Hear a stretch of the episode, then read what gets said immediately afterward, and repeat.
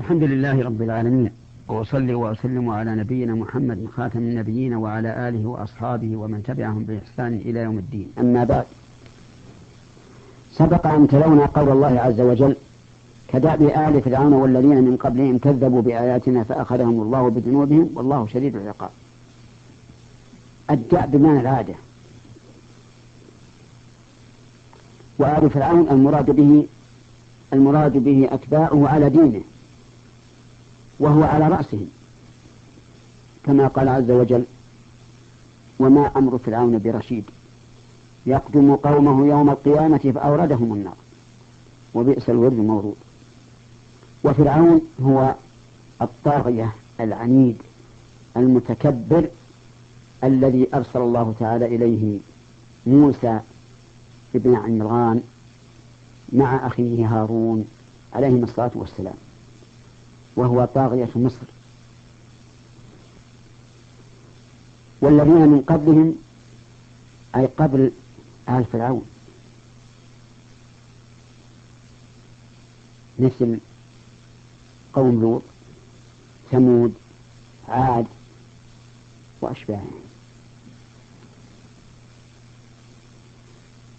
ثم ذكر هذا الدأب في قوله كذبوا بآياتنا. أي كذبوا بشريعتنا. لأن الشرائع من آيات الله عز وجل. إذ لا أحد من البشر يستطيع أن يضع شريعة كشريعة الله في أسلاح عباد الله. فالشرائع آيات من آيات الله عز وجل. هؤلاء كذبوا بآيات الله واستكبروا عنها. ولكن هل تكذيبهم كان عن حقيقة؟ اسمع قول الله تعالى عن آل فرعون. وجحدوا بها واستيقنتها أنفسهم. يعني هم في الباطل موقنون. ظلما وعلوا ظلما وعلوا هذه متعلقة بكذبوا. نعم متعلقة بجحدوا. يعني جحدوا بها ظلما وعلوا مع استيقانهم بها. واسمع إلى قول موسى يخاطب فرعون. مواجهة. قال له أي موسى لفرعون لقد علمت ما أنزل هؤلاء إلا رب السماوات والأرض بصائر وإني لأظنك يا فرعون مثبورا لم يكذب فرعون موسى مع قدرته على تكذيبه لأن هذا هذا هو الواقع. وأما قول فرعون يا هامان ابن لي صرحا يا هامان ابن لي صرحا لعلي أبلغ الأسباب. أسباب السماوات فأطلع إلى إله موسى وإني لأظنه كاذبا. فهذا من باب التمويه على قومه. وإلا ففي قراءة نفسه أن موسى صادق. لا شك عنده في هذا. فأخذهم الله بذنوبهم أي أهلكهم. وإن شئت فقل أي أخذهم بالعذاب. وهو الهلاك. والباقي قول بذنوبهم أي بسبب ذنوبهم والذنوب المعاصي. والله شديد العقاب أي قوي العقاب عز وجل. والعقاب المؤاخذة على الذنب. وسمي عقابا لأنه يعقب الذنب. والذنب سببه.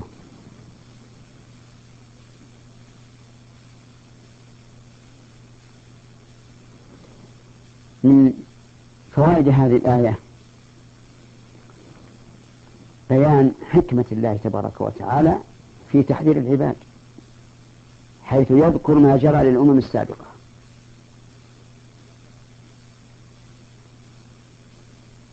من النكال والعقاب بسبب التكليف. ومنها أن الله سبحانه وتعالى لا يحادي أحدا لشرفه أو نسبه أو ثروته أو ما أشبه ذلك. فالعباد في حق المعبود واحد. إذا كان عاقب أحد بهذا الذنب فسيعاقب من كان مثله. ولا فرق. ومن فوائد الآية الكريمة حكمة القرآن أو حكمة الله عز وجل في إنزال القرآن. فتجد قصة الأنبياء أحيانا مبسوطا مطولا وأحيانا مختصرا قصيرا حسب ما تقتضيه البلاغة والفصاحة. والقرآن الكريم أعلى ما يكون فصاحة وبيانا وبلاغة في هذه الآية القصص مختصرة جدا.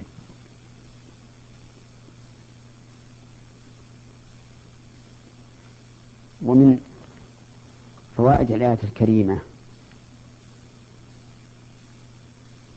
الحكمة في ذكر ما جرى على الأنبياء السابقين تسلية للنبي صلى الله عليه وعلى آله وسلم وتحذيرا للذين كفروا بهم ومن فوائد الآية الكريمة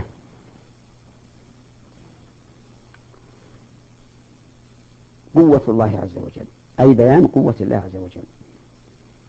وأن الأمم مهما عظمت قوتهم واشتدت فإنهم لن يعجزوا الله.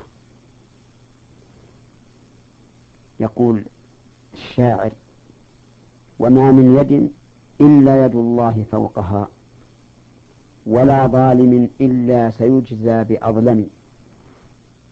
ومن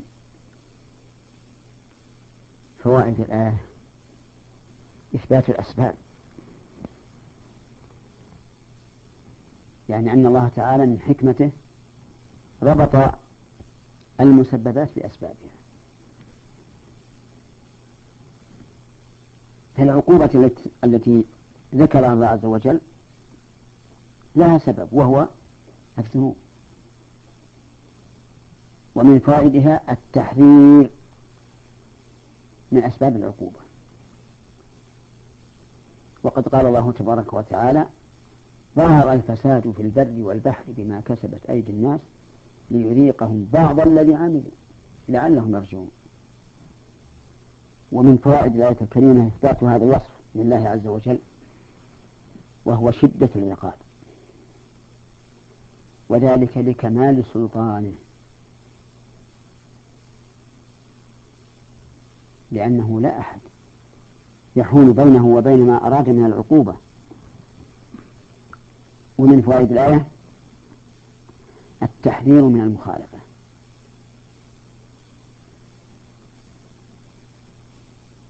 لأن عقوبة الله إنما تكون بالذنوب. التي هي إما ترك واجب وإما فعل محرم. آه، قبل أن ننتهي من من الآية الأولى التي قرأناها فيها بيان ضرب الأمثال. وإثبات القياس. لقولك كدأب آل فرعون والذين من قبلهم.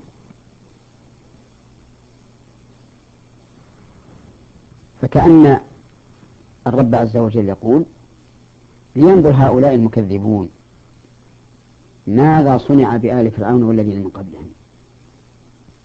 وليقيسوا. الحاضر على الماضي.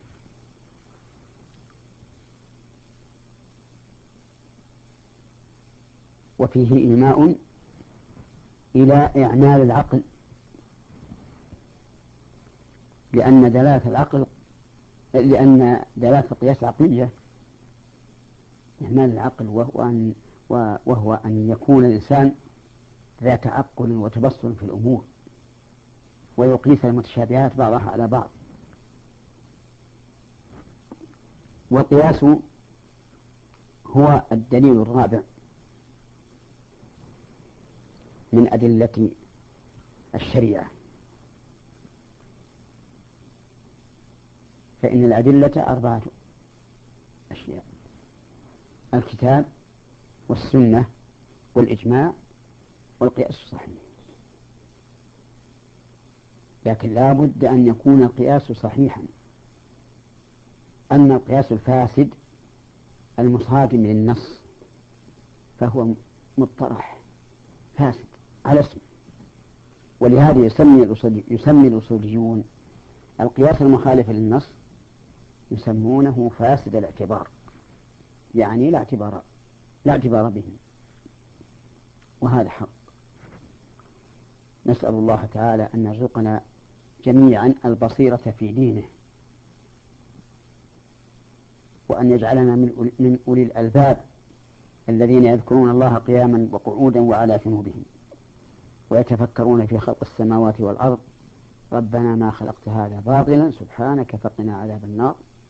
إنه على كل شيء قدير. والحمد لله رب العالمين وصلى الله وسلم على نبينا محمد وعلى آله وأصحابه ومن تبعهم بإحسان إلى يوم الدين وإلى حلقة قادمة إن شاء الله. والسلام عليكم ورحمة الله وبركاته.